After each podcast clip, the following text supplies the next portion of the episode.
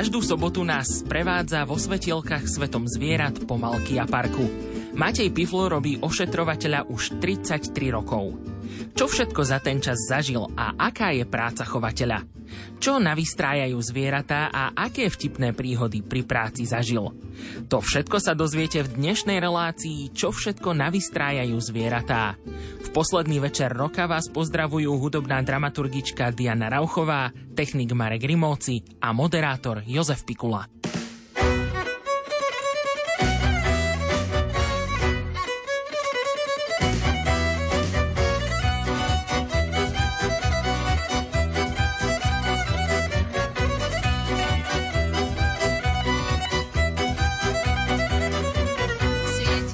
Ježiškovi v obloku, Mária má dnes Jozefa pri boku, hej, že nodina, dina, narodil sa Boh medzi nás, Betleme, Betleme, hej, že nodina, dina, narodil sa Boh medzi nás, Betleme, Betleme. Vol i osol spolu slúžia v jasličkách, učia, bučia, ovce chodia po špičkách, hej, že nodina, dina, narodil sa Boh medzi nás, Betleme, Betleme.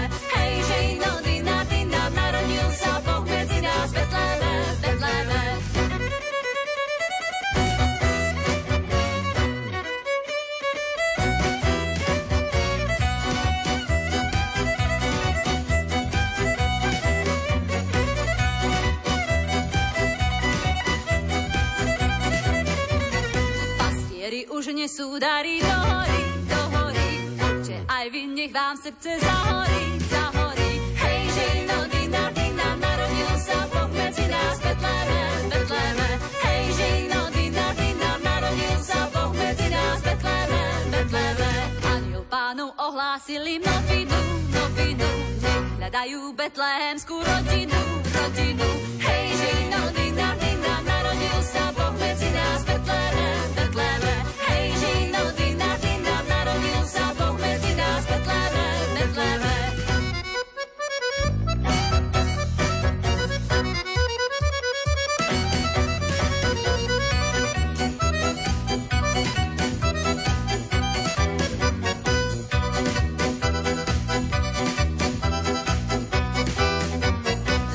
Zvonia svätá noca začína, začína, veľká radosť pre človeka jediná, jediná. Hej, že nodina, dina, narodil sa Boh medzi nás, Betleme, Betleme. Hej, že nodina, dina, narodil sa Boh medzi nás, Betleme, Betleme. Bol by smutný, kto by ku nám neprišiel, neprišiel. Čistá panna, dieťatko už kolíše, kolíše. Hej, že nodina, dina, narodil sa Boh medzi nás, Betleme, Betleme.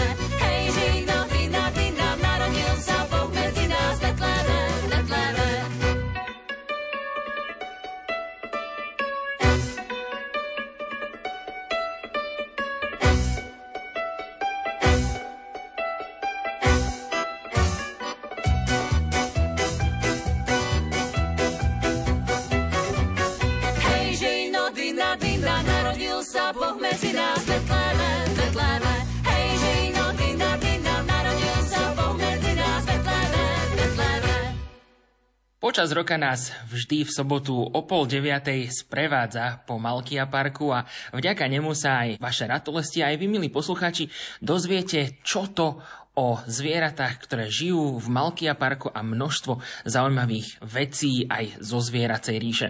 No a dnes na Silvestra v posledný deň roka ho spoznáme v trochu inej pozícií. Naším hosťom je pán Matej Pifl, hlavný ošetrovateľ v Malkia parku. A rovno začnem tou takou prvou otázkou, ako sa človek stane ošetrovateľom zvierat, pretože istým spôsobom v tom najlepšom slova zmysle musíte byť aj šibnutí, pretože myslím si, že chovať doma psa alebo mačku si ešte ľudia vedia predstaviť. Ale vlastne živiť sa profesionálne v práci tým, že sa idem starať o leva, tigra, to už je teda trošku iná vec. No, ono sú také asi dva spôsoby, ako sa k tejto práci dostať. Ten prvý spôsob je, že to chcete robiť od malička. To bol môj prípad, keď ja od mala som nejak tým zvieratám inklinoval. Druhý spôsob je, a počas svojej práce som mal mnoho kolegov, ktorí od malička ani len netušili, že čo to je práca v zoologickej záhrade. Možno iba párkrát niekde ako malé deti s rodičmi boli v zoologickej záhrade, ale proste jedného dňa nejak to ten osud zariadil tak, že sa zrazu ocitli v zoologickej záhrade ako uchádzači o zamestnanie a teda ku podivu mnohí z nich vydržali veľmi dlho. Mnohokrát niekedy dlhšie než človek, ktorý chodil na nejakú špeciálnu školu. Takže ono sa nedá povedať nikdy nejak paušálne, že takto sa stanete ošetrovateľom zvierat. Chce to záujem, ale chce to trochu aj toho šťastia určite. Vy ste teda spomenuli, že ste chceli byť tým ošetrovateľom od malička.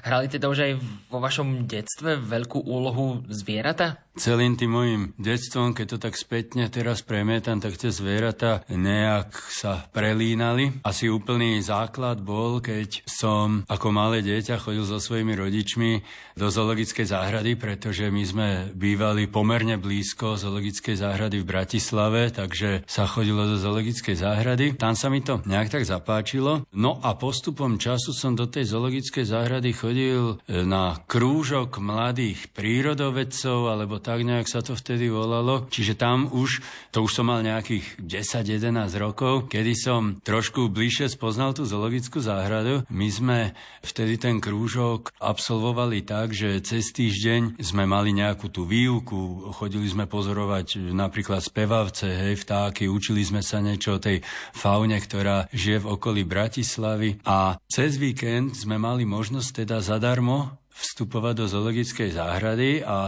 nejak tam proste sa pohybovať, no tak ja aj ešte s jedným mojim kamarátom sme to plne využívali a v podstate celé letné prázdniny, každý víkend sme v tej zoologickej záhrade boli. No a to už sme sa tak nejak motali okolo tých ošetrovateľov a už sme im pomáhali s takými trošku menej náročnými prácami. Ono teda treba povedať, že v tej dobe to nebol nejaký problém z hľadiska BOZP, takže my ako 10-11 roční chalani sme pomáhali napríklad krmiť čelmy. To bol úžasný zážitok, veľmi teda sme sa cítili úplne niekde inde než naši rovesníci, hej. Takže mali sme z toho veľkú radosť. Vždy, keď sme tým ošetrovateľom nejakým spôsobom pomohli niečo pozametať, niečo poupratovať, tak potom sme mohli ísť nakrmiť levy alebo tigre. Takže to bola taká vzájomná spolupráca. No a potom, keď došiel čas rozhodnúť sa, že kam na školu, tak ja som znovu chcel teda nejak pracovať s tými zvieratami. V tom čase bola jediná možnosť, ako sa dostať do zoologickej záhrady ako profesionál, tak to bolo navštevovať školu v Prahe, ktorá ešte aj dodnes pripravuje ošetrovateľov pre zoologické záhrady, lenže vtedy bolo veľmi ťažké sa do tej Prahy dostať, hlavne keď ste bol z Bratislavy. Čo by možno ani nebol taký problém, problém bol ten, že ten študijný odbor sa otváral každý druhý rok. A zrovna, keď som ja končil základnú školu, tak bol ten rok, kedy sa neotváralo. Takže ja som musel ísť na nejakú inú školu, než na pražskú. Tak som išiel na poľnohospodárskú školu. To len predsa malo s tými zvieratami niečo spoločné, avšak 4 roky som sa učil chovať domáce zvieratá, hovädzí dobytok, ošípané kone, ovce a podobne. Čiže som skončil v 18 ako vyštudovaný zootechnik, ale teda stále ma to ťahalo do tej zoologickej záhrady. Už aj počas štúdia som zistil, že asi ten vtedajší spôsob chovu zvierat, bavíme sa o roku 87-88, hej, že to asi nie je to, čo by som celý život chcel robiť. Tak som nazberal všetku odvahu a teda s tým vedomím, že nemám školu v Prahe, tak asi ma tam nezoberú, ale napriek tomu som sa tam išiel opýtať a oni ma ku podivu zobrali, takže od roku 1990 v podstate doteraz si píšem do kolónky zamestnania ako chovateľ exotických zvierat. Z toho teda vášho rozprávania, z toho detstva a toho vypomáhania aj v zoologickej záhrade, bolo už vtedy nejaké zviera, ktoré vám doslova naprvu, že prirástlo k srdcu? Boli to tie šelmy alebo možno už aj to, čo ste pozorovali predtým? Šelmy to boli každopádne. Myslím, že každého fascinujú šelmy, takže mne to tak nejak ostalo. Takže šelmy určite v akejkoľvek forme, či už sú to psovité, mačkovité, medveďovité, hociaké. Ale pamätám si jedno obdobie, kedy ma strašne fascinovali slony. Ono totižto vtedy, keď ja som bol malý, tak chodili do Bratislavy veľké cirkusy z Nemecka, z Ruska a podobne. A tí mali strašne veľa zvierat. Dnes sa na tie cirkusy pozeráme ináč, ale uvedomme si, že vtedy bolo to ponímanie tejto činnosti trošku niekde inde a proste každý večer bolo cirkusové predstavenie vypredané a skutočne to boli cirkusy, ktoré nosili so sebou veľa zvierat. No a ja si pamätám východonemecký cirkus Berolina, ktorý mal vtedy asi 10 slonov. To ma fascinovalo, pretože Bratislavská zoologická záhrada slony nechovala, takže to bola jediná možnosť. Takže v podstate, keď som bol malý a každý rok, keď prišiel cirkus Berolina do Bratislavy, tak som chodil pozerať na slony. Už som ani nemusel ísť na to vystúpenie, ale len do zverinca pozerať na slony. Takže slony ma tiež určitú časť života fascinovali. Až dneska večer zavřu oči a půjdu spát. O tom, co si všechno přeju, si nechám zdát. Najednou vidím celý ten blázinec, za víčky mám rosinec, co rozběhne se jako film. Má láska kolem nás zas všechno rozsvítí. Babičku mrazík z televize lapí do sítí. Máma peče, táta dělá chytráka, děti chtěj koledy a zpěváka, tak děda pouští goťáka. Ten z desky zpívá. Jsou Vánoce, jsou Vánoce, jsou Vánoce. Čas, kdy nikdo z nás nemusí se bát. Zas po roce jsou Vánoce a všichni andělé při nás budou stát.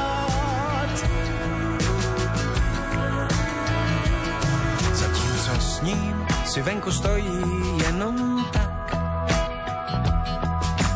postavený ze třech koulí sněhulák. Klepe na dveře a chtěl by nastínit, že je to jeho last minute a prosí o zázrak. Mám pocit, že je to ten z Lonska a že i ty ho dobře znáš. Si před rokem vedle lehnul na polštář. Ozvu ho dám a zjistím, že už nestudí a najednou mě probudí. Kde pak ty prášku místo máš? A zase zpívá. Jsou Vánoce, jsou Vánoce, jsou Vánoce. Čas, kdy nikdo z nás nemusí se bát. Zas po roce jsou Vánoce, jsou Vánoce a všichni andělé při nás budou stát. Naším hosťom je dnes v závere roka Matej Pifl, hlavný ošetrovateľ v Malkia parku, ktorý nás dnes tak trochu prevádza svojim profesným životom a dostaneme sa samozrejme v ďalšej časti relácie aj potom k zážitkom, ktoré sprevádzajú jeho kariéru. Pán Pifl, už sme teda v prvom vstupe trošku začali s tým vašim životom aj profesijným, tak teda skúsme postupne prejsť tými vašimi pôsobiskami, kde všade ste za tých bohatých 33 rokov už zvládli byť. Začínal som v Zoo Bratislava, samozrejme ako krúžkar, neskôr ako ošetrovateľ, takže tam som pracoval 22 rokov. Potom som dostal ponuku z Rakúska, zo súkromnej zoologickej záhrady v Kernhofe. Tam som trošku okúsil tú prácu v zahraničí, hej, aké to je, niekde sa uchytiť. Bolo to pomerne neskoro, to už som mal 40 rokov, takže sám som bol zvedavý, jak dlho to bude fungovať. Fungovalo to dosť dlho, no a od roku 2018 som v Malkia parku. V tej dobe, v tom 2017, 18. už sa tá Malkia teda budovala. Chodil som sem ešte počas svojho pôsobenia v Rakúsku, už som tu poznal svojich budúcich kolegov, takže sme boli kamarádi, takže som bol tak nejak, keď sa to dá tak povedať, pri zrode Malkia parku. No a v roku 2018 som sem potom nastúpil ako plnohodnotný zamestnanec. Mňa hneď na úvod upútalo to slovo krúžkár.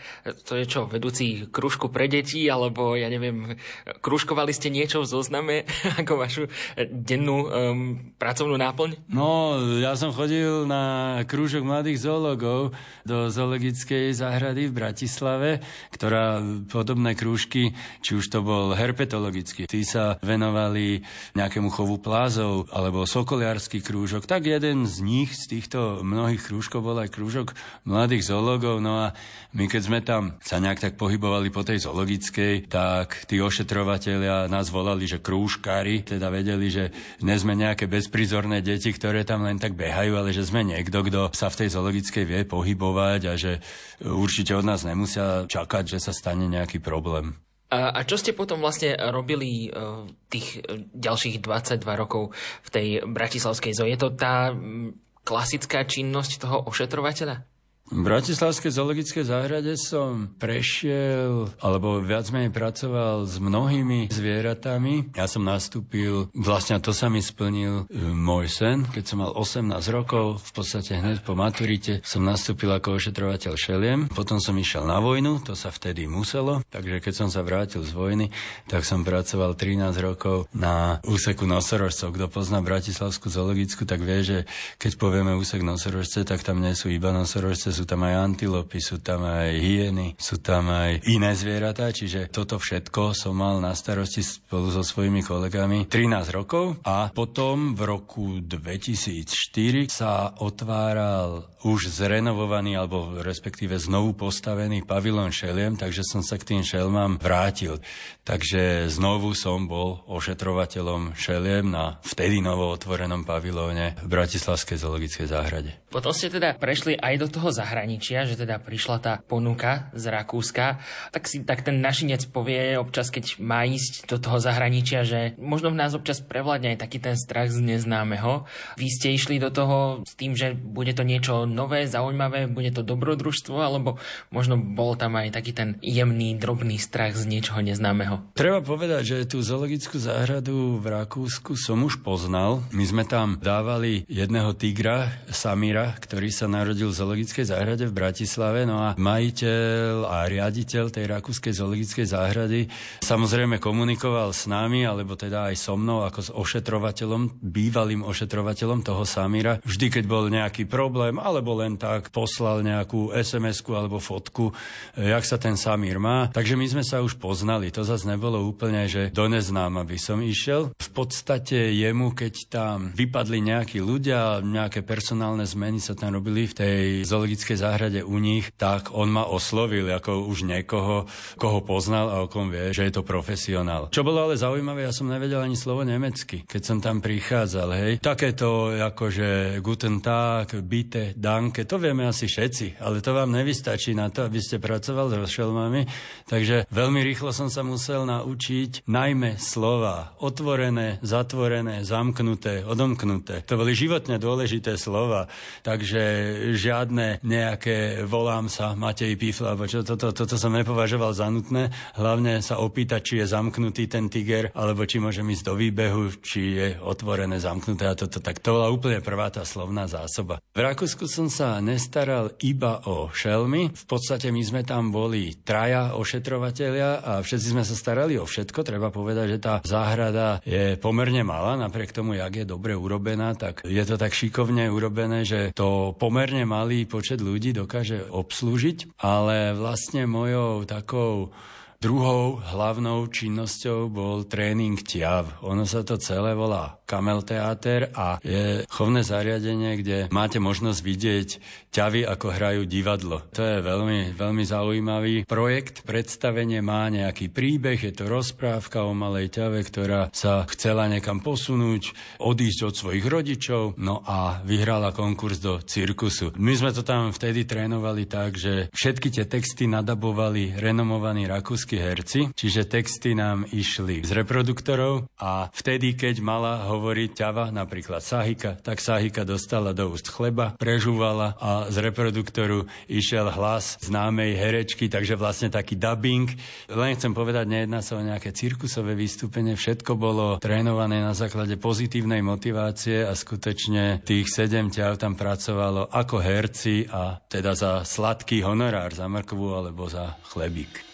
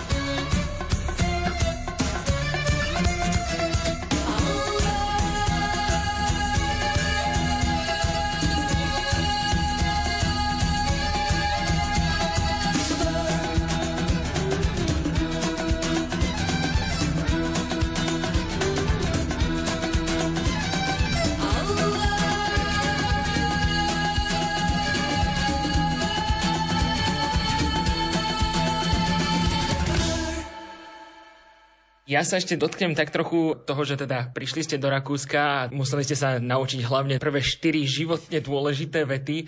Človek si tak mi predstaví, že už za tie roky v Rakúsku sa vám muselo stať podľa mňa dosť veľa aj zábavných situácií, či už teda s tou jazykovou znalosťou, alebo takisto aj pri tej vašej práci so zvieratami. Napadne vám teraz niečo? Pre mňa to bola až potom vtipná príhoda, ale samozrejme oni tie vtipné príhody vždy sú vtipné až odstupom nejakého času. Treba povedať, že v Kernhofe oni majú trošku iné to nárečie. Nečakajme, že tam niekto s vami bude rozprávať nejakou spisovnou nemčinou. Veď to nerozprávame ani my Slováci, hej, a ja teraz asi nerozprávam úplne korektne. Takže aj tí Rakúšáci sa so mnou bavili v nárečí. Zaujímavé bolo, že ja keď som sa samozrejme nejak to nárečie za pochodu naučil, tak keď som bol v zoologickej záhrade v Berlíne, tak mi tam nikto nerozumel. A to som si myslel, jak viem dobre nemecky. Akorát, že ja som vedel to nárečie z okolia toho Sankt Pöltenu, hej, a ne berlínske. No, takže bol tam trošku problém, no ale čo chcem povedať. Toto nárečie je charakteristické tým, že tam, kde má byť A, oni hovoria O. No a povedal mi môj šéf, že v pondelok mi prinesie Hosen mit schwarze Flecken. Hosen sú nohavice. Ale házen sú králiky. Takže ja som si myslel, že preboha, ja tu snáď budem musieť chodiť teraz v nejakých nohaviciach s čiernymi flakmi, v nejakých bodkovaných. Hovorím, prečo toto mi robí, alebo čo tým chce dosiahnuť, ale teda on myslel králiky a skutočne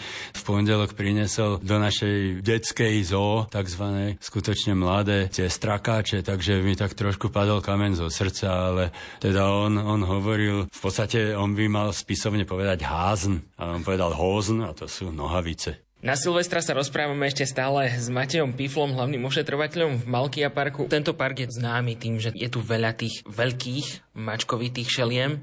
Vy teda ste sa s tými šelmami stretávali prakticky od vášho detstva, takže asi tá starostlivosť je aj taká príznačná pre vás, že nie je to nič nové. Určite by som povedal, že nesmie sa to stať úplnou rutinou, nesmie to byť niečo, čo robíte s nejakou nechuťou, ale zase predsa len keď 33 rokov s tými zvieratami pracujete, tak už vám to nepríde nejak extra výnimočné, hej. Samozrejme, ja keď sa niekde s niekým stretnem a nejak z toho rozhovoru vyplynie, že pracujem so šelmami, tak prichádzajú tie klasické otázky, či sa nebojím k ním chodiť a podobne, hej. Takže na to už som si zvykol a teda stále hovoríme, že my k tým zvieratám nechodíme, hovoríme to aj na našich komentovaných krmeniach, veľmi to zdôrazňujeme, jak je to nebezpečné, ale proste je to vec, ktorej sa nevyhnete, keď máte také, dalo by sa povedať, nezvyčajné povolanie. Samozrejme, každý si myslí, že my tu nejak denne riskujeme život a že denne sme tu nejak na roztrhanie. To je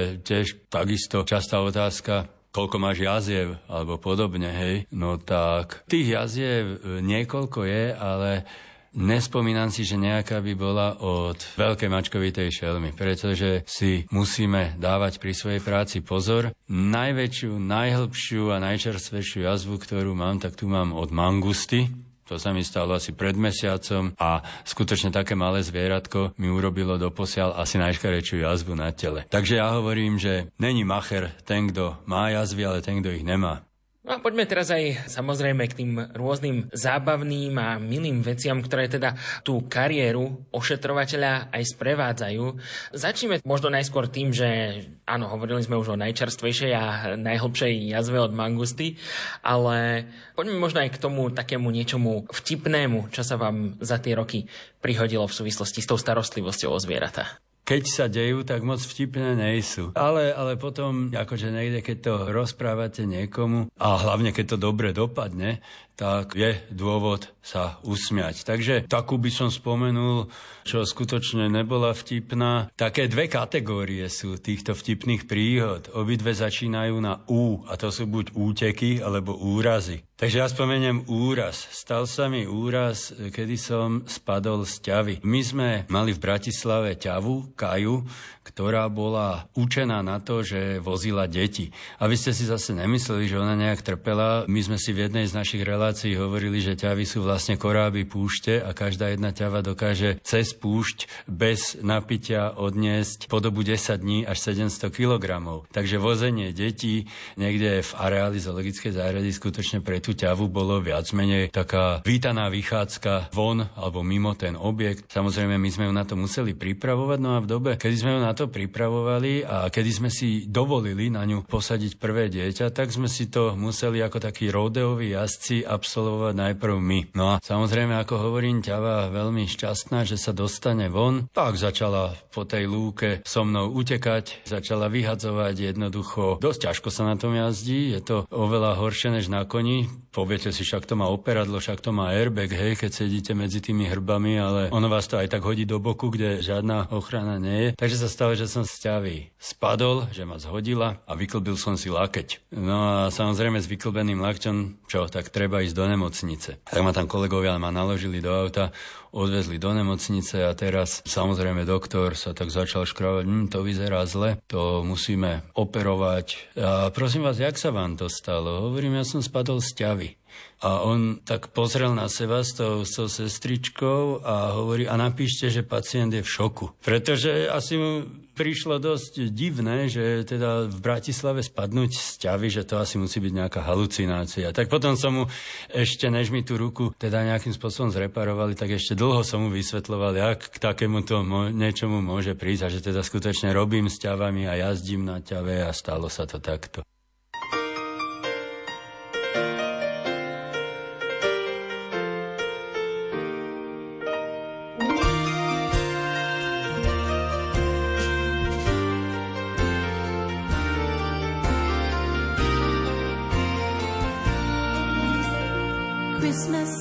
Snowflakes filling the air, people rushing past every display. No time for napping, there's buying and wrapping, the gifts to be given away. Sparkling lights, all the dazzling sights, Christmas trees loaded with joy. Hearts full of giving, children are living for what could be their favorite toy. Christmas is here. Christmas is here, it's a wonderful time of the year. Christmas is here, Christmas is here, it's a wonderful, wonderful, wonderful time of the year.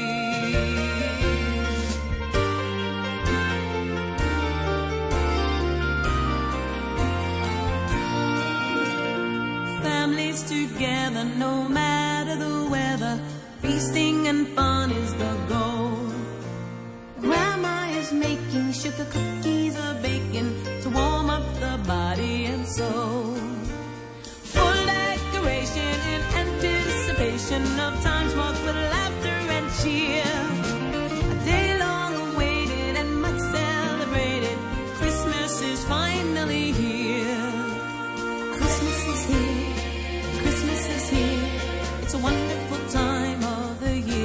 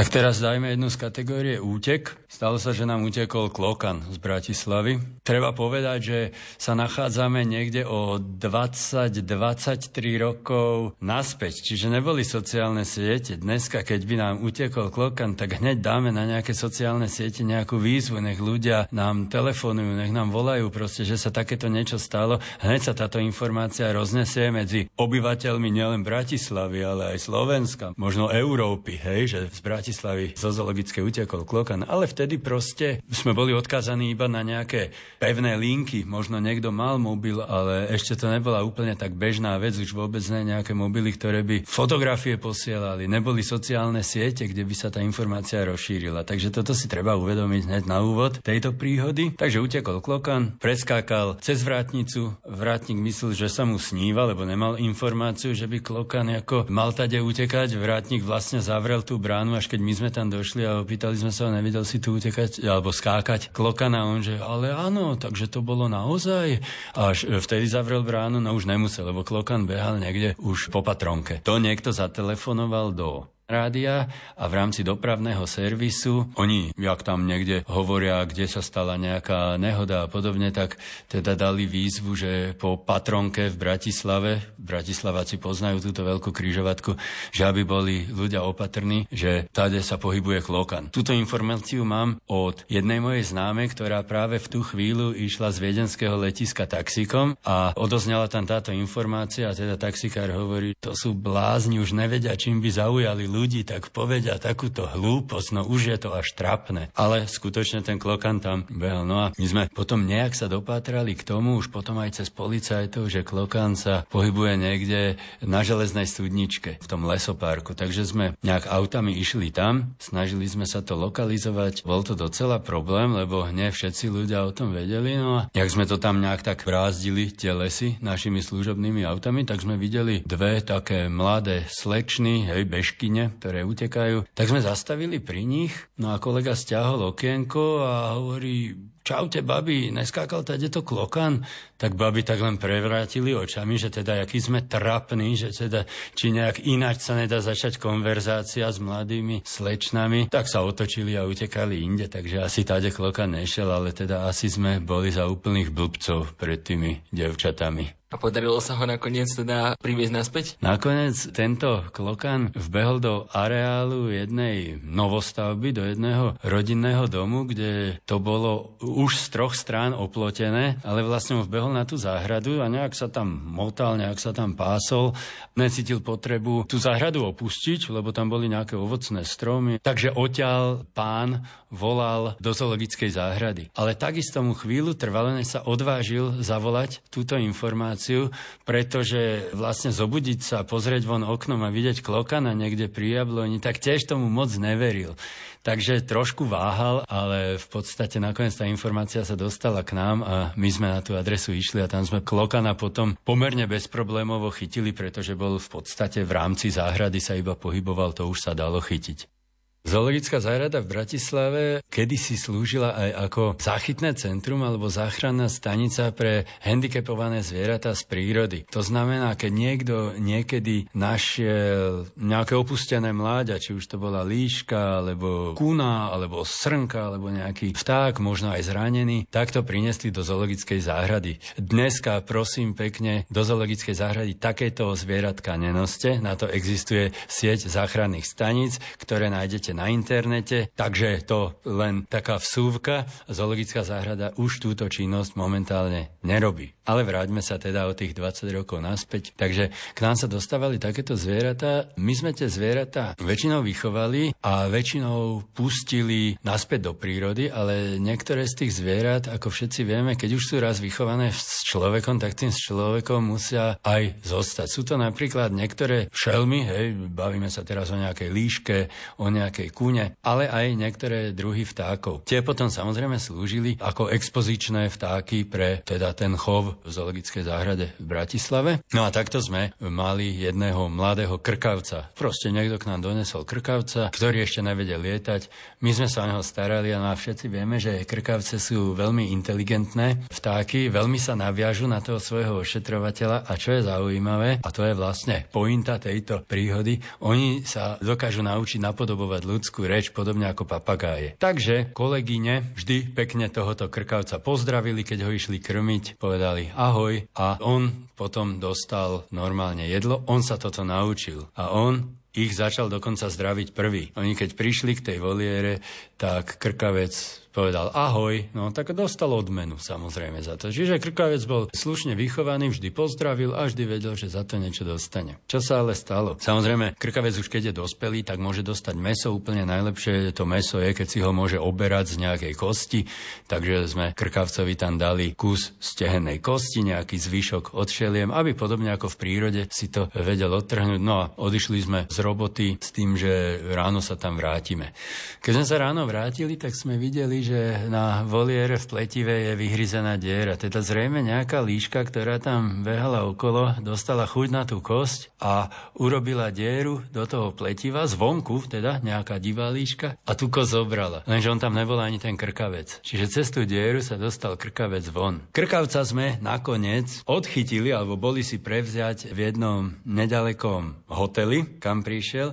Ale už keď sme mali krkavca naspäť, tak som sa stretol s jedným pánom, ktorý blízko zoologickej záhrady mal svoju záhradku. Taký ten dôchodca, ktorý si pestuje niekde tú zeleninu. No a my sme mali, akože treba povedať, dobré vzťahy s týmito záhradkármi. My sme im občas dali trošku toho maštálneho hnoja, aby oni nemuseli kupovať nejaké umelé hnojivo. A oni nám potom dávali nejaké prebytky z úrody, takže my sme sa poznali. No a tento pán si ma raz zastavil a teda s úplným strachom v očiach mi hovorí, vieš, čo sa mi minule stalo? Okopávam záhradu a teda už som mal toho dosť, takže sa naobedujem. Mal som bagetu, tak som si otvoril bagetu, zrazu priletela vrana, povedala mi ahoj, zobrala bagetu a odletela. A ja už som vedel, ktorá by je, ale ešte som ho trošku nechal. Hovorím, to si určite vymýšľate. To není pravda. Naozaj to tak bolo. Hovorím, to není možné, kde by vrana došla a pozdravila a toto. Naozaj to tak bolo. Tak trošku som ho nechal, samozrejme, ale potom som mu povedal, že to bol ten náš krkavec. A teda ešte po ceste do toho hotela, v ktorom sme odchytili, tak ešte cestou sa najedol bagety, ale aspoň slušne pozdravil. Pamätáš sa na tie Vianoce? Končilo minulé storočie. Lohký a studený podnájom, ohrievali sme sa navzájom. Žiarivé sviečky a chuť vína, tak živo sa na to spomína. Úsmevy, dotyky a objatia nedali sa ani porátať.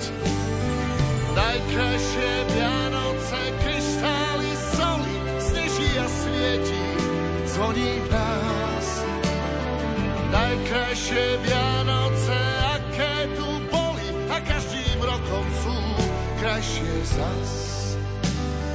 Pamätáš sa na tie Vianoce, na stole tropické ovocie. Krajina natretá na bielo, losky nielen od imelo. Modlitby, štedrá večera, čudný tvor staniera pozeral. Koledy stokrát obohrané, vzala si so sebou dovane. Najkrajšie Vianoce, kryštály, svieti, zvoní v nás. Najkrajšie Vianoce, aké tu boli, a každým rokom sú krajšie zás.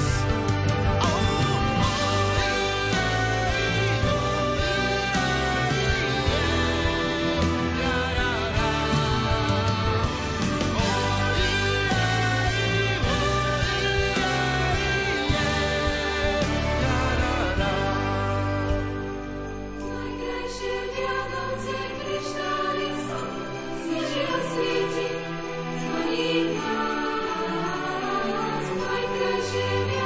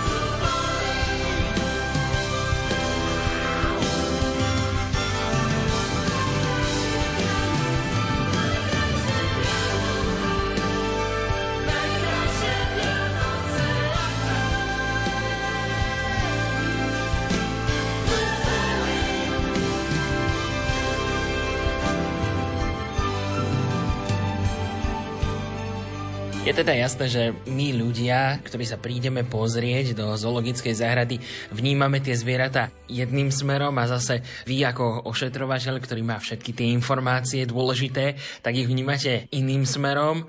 No a potom sa stretnete a určite sa aj vám stalo, že padla nejaká otázka zo strany návštevníka, ktorá vás šokovala, zaskočila, prípadne veľmi dobre pobavila. Asi na každú túto kategóriu by som vedel povedať nejakú príhodu. Treba povedať, že správanie návštevníkov v zoologických záhradách sa veľmi zmenilo. Za tých 30 rokov, čo to vnímam, tak skutočne sme si prešli obdobím, kedy sa tí ľudia chovali v tej zoologickej záhrade skutočne teda horšie než zvieratá, by som povedal, ale už to povedomie je trošku niekde inde a dnesní návštevníci sú o dosť disciplinovanejší. Takže tie vtipné príhody už ani tak moc nevznikajú, ako keď vám niekto kedysi behal po výbehu. Spomínam si na jednu pani učiteľku, ktorá pri výbehu so šimpanzami svojim deťom tvrdila, že nachádzajú sa pred výbehom goril. Ošetrovateľka išla okolo a teda nechcela ju nejak pred tými deťmi zhadzovať, tak ju len tak nenápadne poťukala po ramene takéto: pani učiteľka, toto nie sú gorily, to sú šimpanzi. Takto asi takýmto tichým hláskom tá kolegyňa jej to povedala, na čo teda pani učiteľka odpovedala takým tým direktívnym učiteľským hlasom, že teda ona je učiteľka biológie a ona veľmi dobre vie, čo v tej klietke je, a teda nech ju tam nezhadzuje pred tými deťmi. Nehovoriac o tom, že medzi tými deťmi boli takí tí grázlíci, ktorých každá trieda má, no a tí zrovna stáli pri menovke, že šimpanz učenlivý. Takže pani učiteľka to potom aj dostala nejakú tú spätnú väzbu od nich, že teda skutočne sa mýlila. Takže to sú návštevníci, ktorí majú tendencie vás poučovať, ktorí si myslia, že sú múdrejší. Potom sú návštevníci, ktorí chcú za každú cenu vidieť, ako zvieratá žerú.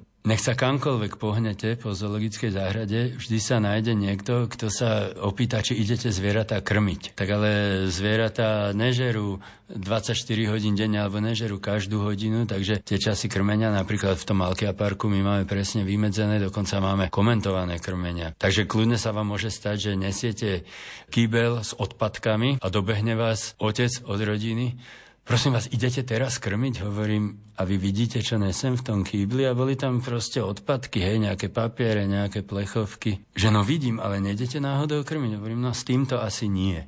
No takže ako, to sú návštevníci takí, tiež ja im to nemám za zle, len sú to také veselé príhody. A potom jeden pán spadal do kategórie návštevníkov, ktorí teda nechcú nejak otravovať. To sa nám stalo v Bratislavskej zoologické nejakým nedopatrením. Utiekol leopard a prechádzal sa po streche pavilónu. A teda nejaký návštevník si to všimol, nejak mu to asi nesedelo, ale teda nechcel nejak robiť paniku, tak išiel do obchodu so suvenírmi, tam bola rada, tak on sa tam nejak vzorne postavil na koniec tej rady, čo trvalo dobrých 5 minút, než to prešlo, a keď sa dostal na radu, tak namiesto toho, aby si niečo kúpil, tak hovorí tej predavačke, že ja teda vás nechcem rušiť, ja nechcem nikoho otravovať, prosím vás, ale je to normálne, aby leopard behal po streche pavilónu? Tak ona hneď, jasné, že není, a vybehla von a hneď začala alarmovať príslušných pracovníkov, ale teda návštevník ako sa zachoval, že neotravoval ani tú pracovníčku v tom suvenír šope, dokonca sa ani nepredbehol v tej rade napriek tomu, že nám behal po vonku leopard. Tak toto sú takí zdvorili návštevníci. Máme teda posledný deň v roku, Silvestra. Zajtra teda sa začne rok 2024. Čo by ste vy, pán Pifl, aj zo strany teda ošetrovateľa, ktorý teda má vzťah k zvieratám, k prírode a pomáha tej prírode, čo by ste popriali našim poslucháčom do nového roka? Tak v prvom rade by som našim poslucháčom poprial z takej tej stránky ľudskej. A poprial by som každému hlavne veľa zdravia. Pretože keď je človek zdravý, tak to ostatné už nejak tak ide. Čiže zdravie, v druhom rade asi šťastie. Predsa len toho šťastíčka trošku treba mať v živote. A keď máte zdravie a šťastie, tak myslím, že už ostatné veci idú, tak povedať, s hlavou zadnou. Čo sa týka zo strany človeka, ktorý sa nejak tak venuje prírode, zvieratám, vníma to, čo sa deje na našej planete, tak určite by som ľuďom poprial, aby boli k tej prírode trošku lepší, aby si trošku uvedomili, že na tejto planete nie sme len my ľudia, ale sú tu aj rastliny, sú tu aj živočíchy a aby sme nejak tak im pomáhali prežiť popri nás, pretože pri nás ľuďoch to tá príroda vôbec nemá jednoduché. Takže každý, aby ten budúci rok sa aspoň na chvíľu zamyslel nad tým, ako by mohol tým zvieratám, tým rastlinám, tej prírode, tej krajine nejakým spôsobom pomôcť, či už je to šírenie osvety, možno nejaký nemusí to byť veľký finančný príspevok investovaný do nejakej ochrany, alebo napríklad aj len návšteva serióznych zoologických záhrad, kde každé euro, ktoré dostaneme na vstupnom, vieme pretaviť do tej starostlivosti o zvieratá, čiže čím viac návštevníkov, tým povedzme lepšia, nadštandardnejšia starostlivosť o zvieratá. Takže určite by som želal ľuďom, aby aj týmto smerom uvažovali. Hovorí Matej Pifl, hlavný ošetrovateľ v Malkia parku. Relácia Čo všetko navystrájajú zvieratá sa končí.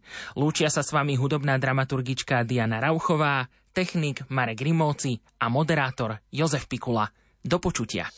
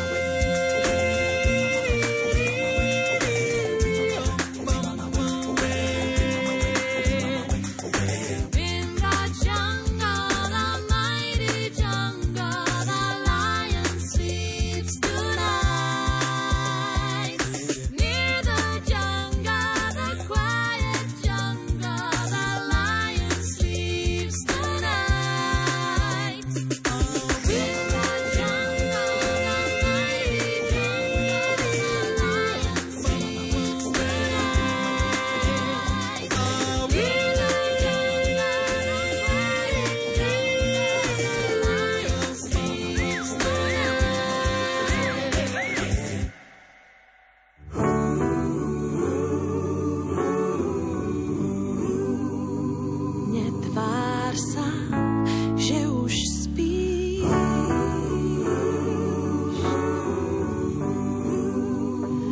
Na nás to hrať nemusíš.